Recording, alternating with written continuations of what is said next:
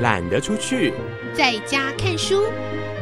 让我们一起展开阅读的冒险旅程。齐轩主持。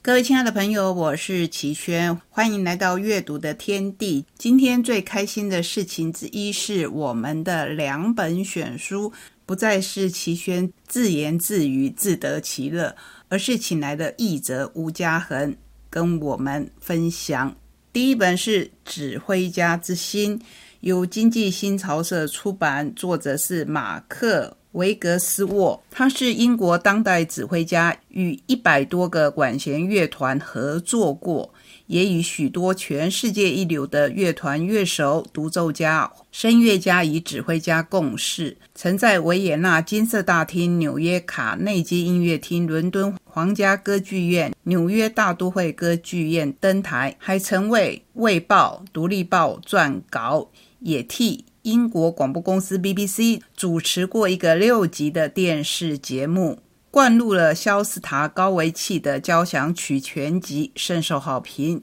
并且在二零一七年获颁奥利佛奖的歌剧杰出成就奖。刚才您听到他跟一百多个管弦乐团合作过，会不会跟我一样的好奇？想说为什么指挥不是固定在一个乐团里呢？这也是这一本书最引人好奇的地方。乐团里的指挥是古典音乐当中最一言可辨之人，这样的一个人人皆知的职业，却引发如此多的疑问，是很少见的。比如说，乐团没有你，不是照样可以演奏的很好吗？音乐会的演出有没有你，真的有差吗？乐手有在看你指挥吗？这些在选书单元里，我要请嘉恒来跟大家做更深入的分享。第二本选书是早安财经所出版的巴赫无伴奏大提琴组曲。你会说巴赫是谁啊？巴赫就是我们习惯称呼的巴哈。一样，先来介绍作者，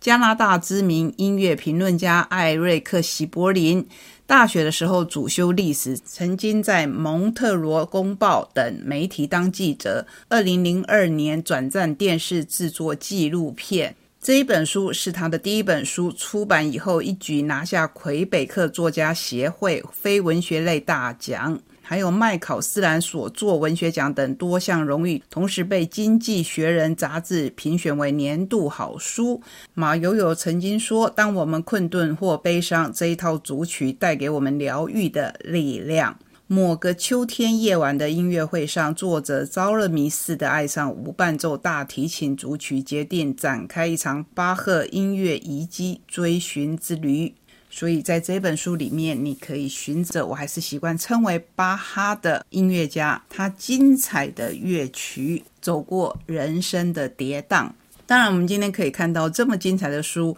要很感谢我的好朋友。吴家恒，政治大学公共行政系毕业，英国爱丁堡大学音乐硕士，游走媒体出版表演艺术多年，任职《天下杂志》《时报》出版《音乐时代》，远流云门舞集，台中国家歌剧院。除了在大学授课，在台中古典音乐台担任主持人之外，也从事翻译。他的作品大多跟音乐有关，所以今天。才会请他来跟我们分享。好，当然今天节目精彩之处不止在选书而已，一如以往，我们为您准备丰富的内容，那就来踏上旅程吧。各位亲爱的朋友，我是齐轩，欢迎来到懒得出去在家看书的选书单元。今天很特殊哦，因为我们请到了两本选书的译者来跟我们现身说法，因为我觉得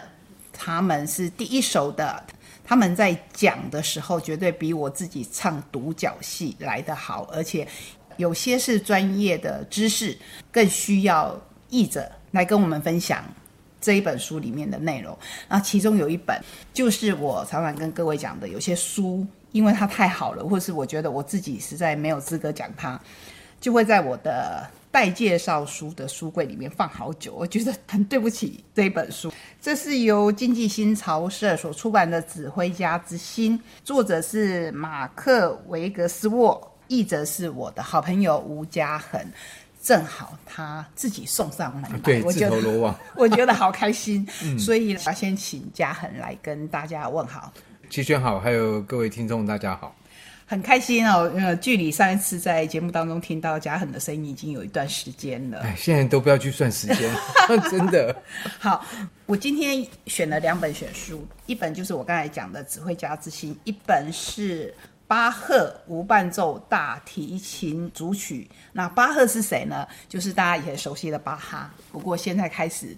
你要习惯说他是巴赫。那没有没有，其实巴哈跟巴赫各有其主，因为每个人习惯的不一样。有些人觉得巴赫好像比较接近他的 Bach 的这个原始的发音，但是有些人觉得巴哈比较好，所以对我来讲，哎，两个都可以。所以他不自己泄露年龄呢。不会不会，应该是不会泄露你们，除非你的莫扎特或莫查尔特，对，以前叫、对，以前还莫查尔特啊，然后贝多芬还有叫裴多文啊，那个都是很久以前的艺名，所以这个才会泄露年纪。所以算起来我们还是很年轻的。对嗯，呃，我想这两者比较起来，可能对我们一般的听众朋友来讲呢，巴哈还是比较贴近我们一点。我要先请嘉恒来跟我们讲经济新潮社的这个指挥家之心。第一个，他由经济新潮社出，我也觉得是比较讶异的。对，但是好像经济新潮社的总编辑好像蛮喜欢音乐的，所以我也不知道为什么对，就挑到这样的书，然后开始找译者。有时候人家会问译者说：“这为什么要出这本书呢？”我想译者的答案都说：“我也不知道，这要问出出版社。我要代表一般的大众，就是说我们在听古典音乐，或是说我们在聆赏古典音乐的时候，本来就是会有一段距离。那我们对指挥这一件事情，这本书也完全就是很开宗明义的提到，指挥是有必要的吗？”对，因为这本书的书名已经在讲这件事情。但第一个要说，就如果要这比较这两本的话，巴赫那本书的作者是，但不是巴赫嘛，对，他是一个记者，所以而且他本来跑的是流行音乐。然后后来呢，听了这个作品之后非常喜欢，所以你可以说这个作者他其实更贴近一般的读者，他是从一般读者出来的。那《指挥家之心》这本书的作者本身就是一个英国的中生代的指挥，所以他等于是以以一个音乐家的身份，然后来跟大家解释关于指挥的种种。嗯，对，其实不要说小时候了，就算到现在，我仍然会有疑问。需要有指挥吗？对，哎，这本书的书名叫做《The Silent Musician》。那 silent 我们知道就是没有声音的，那的确就是在一个管弦乐的演出里面，每个音乐家都发出声音，但不是叫出来的声音，而是这个透过乐器。可是唯一一个没有发出声音，那就是指挥。所以这个书名已经点出了指挥家在这边，因为音乐既然是发出声音的话，那那个没有出声音的应该没有必要嘛？对，没有价值。对，大家会有这样的疑虑。可是我看了这本书以后，当然后来我慢慢呃，不管是用开玩笑的口气，或是自己去看影片，回想一下，我自己大概没有真正看过所谓的交响乐。可是当然是，比如说合唱。其实也需也需要指挥也需要指挥，光是合唱就是完全是人生这一件事情，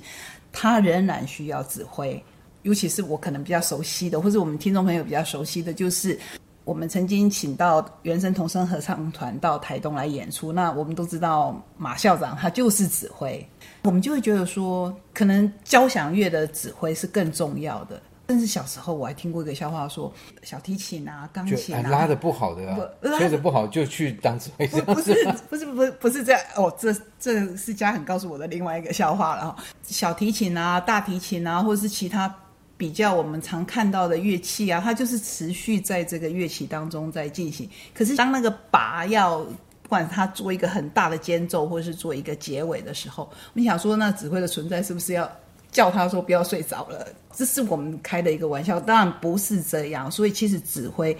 甚至是一个演奏或是一个乐团当中，他的地位到底有多重要？对，我们可以从几个方向来看，就是第一个事实，也像这本书的作者，他也提出，大家都知道，就是指挥的出现其实是蛮晚的事情。比如说，在你今天如果回到巴哈那个时代的话，你跟他讲说指挥，他可能会不太 get 到你到底要讲什么意思，因为对他来讲，指挥不存在，因为所有的在台上的音乐家都要发出声音。那谁来控制整个场面呢？就是好像谁来控机呢？那大概就是那时候有可能是键盘手，因为键盘手像比如小提琴，我们不太可能一面拉一面指。那但是键盘有时候你可以还留单手在弹，还会发出声音。另外一只手你可能可以给一些 Q。这个指挥这个角色是大概到十九世纪才开始出现。那为什么会出现？其实就是随着乐团越变越大，所以你就出现了越多的协调的工作。那这一点我们也可以从台湾有一个乐团叫做台湾 Connection，他是这胡乃元老师来带领的。那他所强调就是我们不要指挥，不要指挥，不是因为指挥不重要，而是。的确，在现在这种状况底下，你如果要用一个没有指挥的方式来演某首乐曲的话，其实那个音乐家要花的功夫是非常非常多的。所以也就是说，有指挥的话，其实可以让很多事情变得有效率。胡老师他之所以说不要指挥，因为他觉得有指挥之后，其实有时候乐手也会，也不是说偷懒，而是觉得我们就等指挥给我们决定就好了。他这边希望什么速度，那指挥说了算。那这样我们也可以很有效率的来。可是如果在台湾 connection 的话，就变成说乐手自己要来讨论。你觉得这边要这样的速度，那我觉得好像太慢一点，是不是可以快一点？可能有人觉得我够快，我就希望慢一点。那这时候就要花很多力气去沟通协调。所以从这一点，我们就可以知道，指挥的出现其实是让很多东西变得比较有效率，然后比较同整。因为在这个民主社会，有时候。我们的讨论说，好了好了，这个乐章听你的，啊，下个乐章可不可以听我的？可能别人听说奇怪，这样好像没有个统一的性格，对，所以指挥在现在来看，当然是有它的必要了。所以这本书，我们乍看之下会觉得他好像在谈音乐，可是深入的看，我觉得相当好看，因为他好像又谈论到人跟人的相处，或是刚才。嘉恒提到，甚至呢，我觉得他由这个出版社来出，就好像不会奇怪了，因为谈到了管理这件事情。是，对，我觉得这也是这个作者非常厉害，就是他身为一个指挥家，我觉得他有几层，我可以把它整理一下。就是第一个，其实指挥是一个失业率很高的行业，因为你想想看，一个乐团他可能需要一二十个小提琴，可是只要一个指挥。然后呢，指挥通常到很老还在指挥，那这样年轻人要得到机会，其实相对来讲是比较困难的。我看了这本书，他特别提到这个面向，我才觉得哦，对哦，的确现在有很多那种指挥大赛，可是指挥大赛对于年轻指挥来讲，就算得到这个指挥大赛，说不定就有相应来的一些机会，但是如果他没有办法在比如说一两年之内有一些新的发展的话，那么，你今年得到首奖，明年又有一个新的首奖得主。我乐团，我可能觉得我就是要找新鲜的。你是新科的得主，就找你来。去年的，如果你没有很好的 reputation 的话，可能他就其实得个奖又如何？所以我说，当指挥其实是一个，以这本书来讲，我觉得可以看到那个作者很有危机意识。就是第一个，你我们刚刚说，从指挥大赛出来的，也未必能够保证你。的未来会很顺利，因为指挥的工作机会相对来讲不多。然后第二个，你站在这个指挥台上的时候，因为像比如说我们在台湾也会看到，呃，可能国家交响乐团，哎，这次请了什么指挥来？这客席指挥，有人去形容说，这些乐团的乐手其实都像吃人的老虎一样，就是你今天指挥站上台去，你几分钟没有搞定这个乐团团员，他们觉得，我觉得你好像能力普通了。他们会欺负，会欺负那个指挥，所以这又颠覆我们的想法。我们觉得指挥好像是一领头的人，其实并不是这个样子。他也是领头人，可是他也得要镇得住底下，因为他镇不住底下的话，就像冲浪。你看，哇，冲浪选手在浪头好像很帅，对不对？他要能够驾驭得了浪，他驾驭不了浪的话，他就是被卷进去，被卷得昏头转向的那个人。所以指挥就是说，他要面对的是怎么样很快的。能够得到这些音乐家的信任，这个我觉得是一个高难度的管理工作。然后再来一点，他要面对社会大众，就这样是觉得我们需要指挥吗？他这个没干嘛，所以有人开玩笑，在书里面也讲，就是指挥干嘛？就是音乐开始了，你就挥手，然后等到音乐停的时候，你就不要动手，那你就指挥了。这样 是他真的当然是他开玩笑哈，也是他的声望已经到可以开这个玩笑。我从来不知道说一本在讲指挥的书，我看起来会这么的好看，这么的有趣。哇，真的很谢谢你。，对，虽然这本书已经出版一段时间，我希望各位听众，你有机会，就算是二手书，你还是应该去找这本书来看，因为它写的非常的有趣。你可以因为这个而去了解更多，不管是古典音乐，或者是我们统称音乐的世界。那当然要很谢谢嘉恒的翻译，我觉得也要这样讲，就是因为其实你也是译者，这本书哦，其实哎，我觉得翻译的书对我来讲都会有后悔的时刻，就是说 翻到一半突然觉得啊，早知道不要接，是没错，这个是对不对？对，这个我们可以起共鸣。对，因为那时候一看就说哇，英国人，你知道英国人很讨厌是，我想 你也知道，英国人有时候那句子很喜欢写很长的句子，对不对？有时候一整段就一句，中文没有办法用这么长的长度来经营一个文句，所以如果我们翻译很多英国作者的时候，就要去重新 arrange，让他的句法能够切切切切。结果这样拿这本书一看，哎，这个英国人的英文还蛮简单的，没有那么刁钻，所以我说，哎，好像应该。不是这样，重点还是嘉恒是一个非常适合翻译音乐的书的译者那这是另外一个，不过我可以讲一下，就是刚才我要讲的意思，就是说这本书第一个，呃，齐轩讲会比我更有说服力，就是说，因为我自己不能说啊这本书很好看，那你说这本书好看，我也同意这样。再来就是，如果大家看这本中文书觉得还有意思的话，刚好有机会可以找到英文书来看的话，也可以看一看，因为这个英国人麻烦的地方，他的句子不是很难，可是有时候它的意义很丰富。对，我觉得他非常会使用文字来沟通，所以有时候的困难就是他的讲的意思我都懂，但但是怎么样把它变成中文？我常常在强调说，我们翻译的时候不能把每一本书都变成译者的书，可是我，们译者是为为这本书服务，可是又不能失掉它原来的作者的独特的笔锋。这是今天把这两本书放在一起介绍原因。今天非常的开心，我们介绍两本关于音乐的书，而且是同一位译者，那不一样的出版社。第二本我们要介绍的是巴赫无伴奏大提琴组曲。这是由早安财经所出版的，而且它是旧书重出，我不知道您手边有没有它的旧版。不过我想新版跟旧版还是会略有不同，至少第一个名称就不同。我觉得近几年来，这是我很想要问嘉恒的，因为我觉得嘉恒不但是译者而已，大家不要误会，就是说译者是你懂英文你就可以翻译，真的不是这个样子，而是如果你找到一个是这个专场的译者来翻的话，那他会更有味道，你读起来会更顺畅。在音乐的书，嘉恒就是这么优秀的译者，所以其实这不能不能这样讲，我会反驳。不行，不能玩。不是因为因为是这样，我觉得就是说，因为每本书没有一个人可以面对一本书说啊，这个作者所知道的东西我都知道了，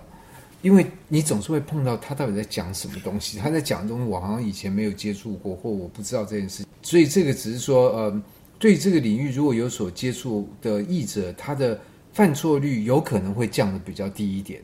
我首先要请教的、哦、是我的感觉，好像这几年这几年为什么巴哈好像成为显学？我这个感受是我自己的误解，还是嘉恒也觉得有这样的现可你你？为什么会什么迹象让你觉得说巴哈变成显学啊？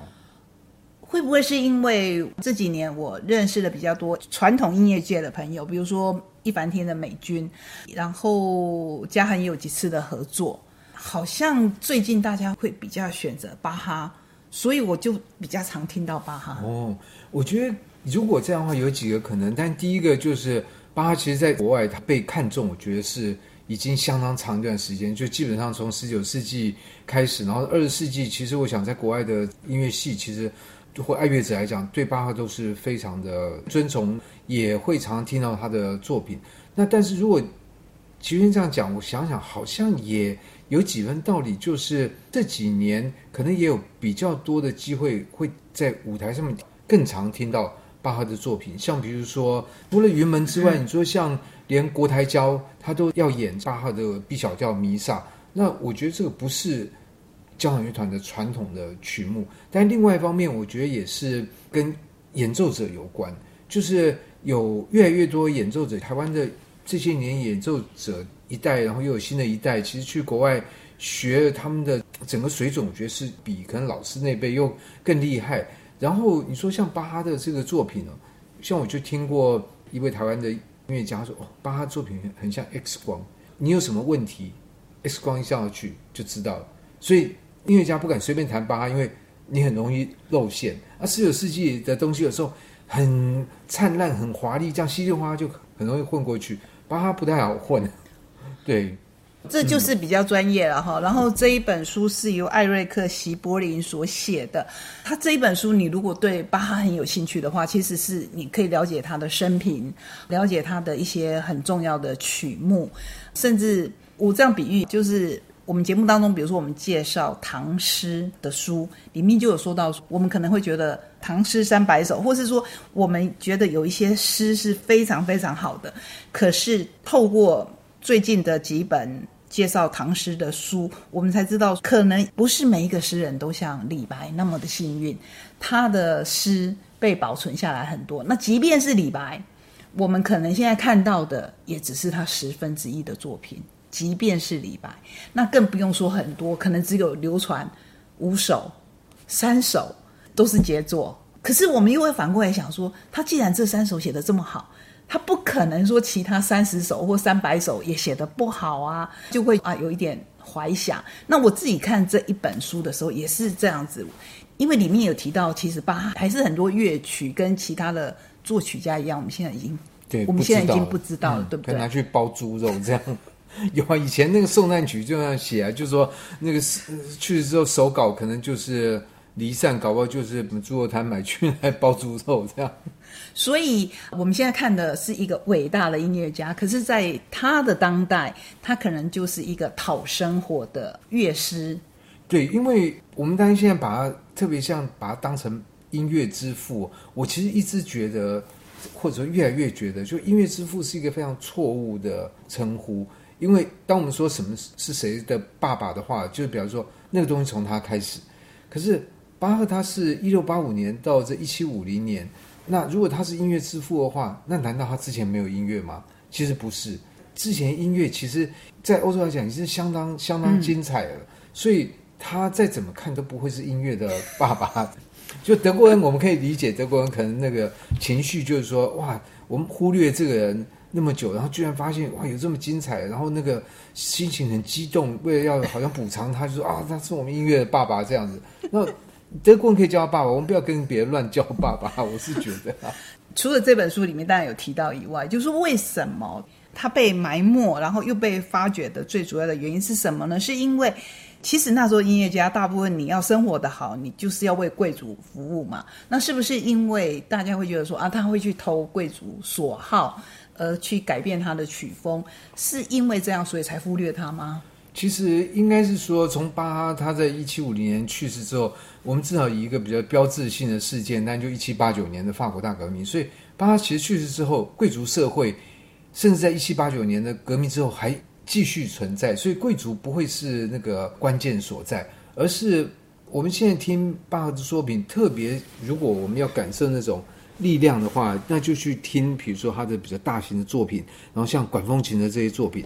刚好，我觉得在巴哈那个时候呢，欧洲出现了一些改变。这个改变，我们现在看起来会用工业革命来形容。工业革命固然是一个革命，可是它是跟前面衔接的。我的意思是说，像以这十八世纪中叶之前来讲，其实法国很多的。产业都已经在发展，它的经济就越来越好，然后很多的比较奢侈的消费品制造，其实都是要满足这个越来越广大的世界。那只是刚好可能在十八世纪中叶出现了说，我们其实可以用比较省力的机械的方式来生产。那这个事后我们回过头去看，说那是工业革命，但这个是一个连续的历程，而这连续历程它造成的影响就是越来越多人他消费得起一些。很新奇、很 fancy 的这些东西，然后他们慢慢觉得说，那巴哈的音乐听起来头很痛，然后很大，然后哇，听的耳朵很就是这样，呃，头昏脑胀的。所以我们比较喜欢单纯一点。你巴哈不要给我什么四条声部在那边走，我们觉得很烦。你是不是可以给我简单一点，就是旋律，然后还有伴奏？其实那个时代已经越来越多人就喜欢听一些像这样比较简化的作品。那这样有旋律跟伴奏，那会不会太单调？不会，你把音乐弄快一点，我们就觉得听起来很爽。对，所以是这种状况使得，事实上他们不是说只有忘记巴哈，而是整个时代就翻过了一页。所以那种老派的那做法，我们就觉得老 Coco 嘛，对啊，所以巴哈是这样被忘记的。但是呢，在接下来，其实十九世纪整个社会变化，经过革命，好像觉得这个世界是不是变太快了？我们觉得要有一点历史感的东西啊。我们我们又把那巴哈又挖出来，然后挖出来觉得，哎，这些北拜。然后像比如孟德尔颂那种，就是说他有结合了这个十九世纪浪漫的精神，但是他又回过头去把巴的东西搬过来，两个混起来一个新的东西，然后觉得，哎，这个东西听起来不错。不然的话，现在有些音乐听起来，哇。心脏都被动北调啊，那个太激动太吵闹了。我们希望有安静一点的东西。对，所以我觉得巴是在这样的状况底下，在十九世纪初再被人注意到，然后几乎从那个之后到现在，巴哈的热潮就没有断过了。今天非常非常谢谢嘉恒，听他的声音非常享受，听他的介绍，比我这个几乎是门外汉的分享来的好听太多。非常非常的谢谢嘉恒，然后希望他将来不断的有新作来跟我们分享更多关于音乐，尤其是。我比较不懂的，或者一般人比较需要。呃，其实没有，我觉得这两本书都是针对一般读者。就是指挥家之心是一个音乐专业人士，但我觉得他蛮有诚意，要跟一般读者做沟通。然后这本《巴赫无伴奏大提琴组曲》，它的作者就是一个记者，所以他更是善于怎么样把一个故事写到让一般的觉得，哎，我好像不太了这个事情，看起来觉得哦，好像蛮有趣的，对。今天我们还是非常非常谢谢嘉恒，连我自己听的都非常的享受。然后最重要的是，各位亲爱的听众朋友，你要去找这两本书。我觉得先听听，不管在网络上搜寻或怎么样，先去听听巴哈的组曲啊，他的任何你熟悉的或不熟悉的曲子，我相信你会重新，或者是你会首次喜欢上古典音乐里面的巴哈。谢谢嘉恒，谢谢齐轩，也谢谢大家。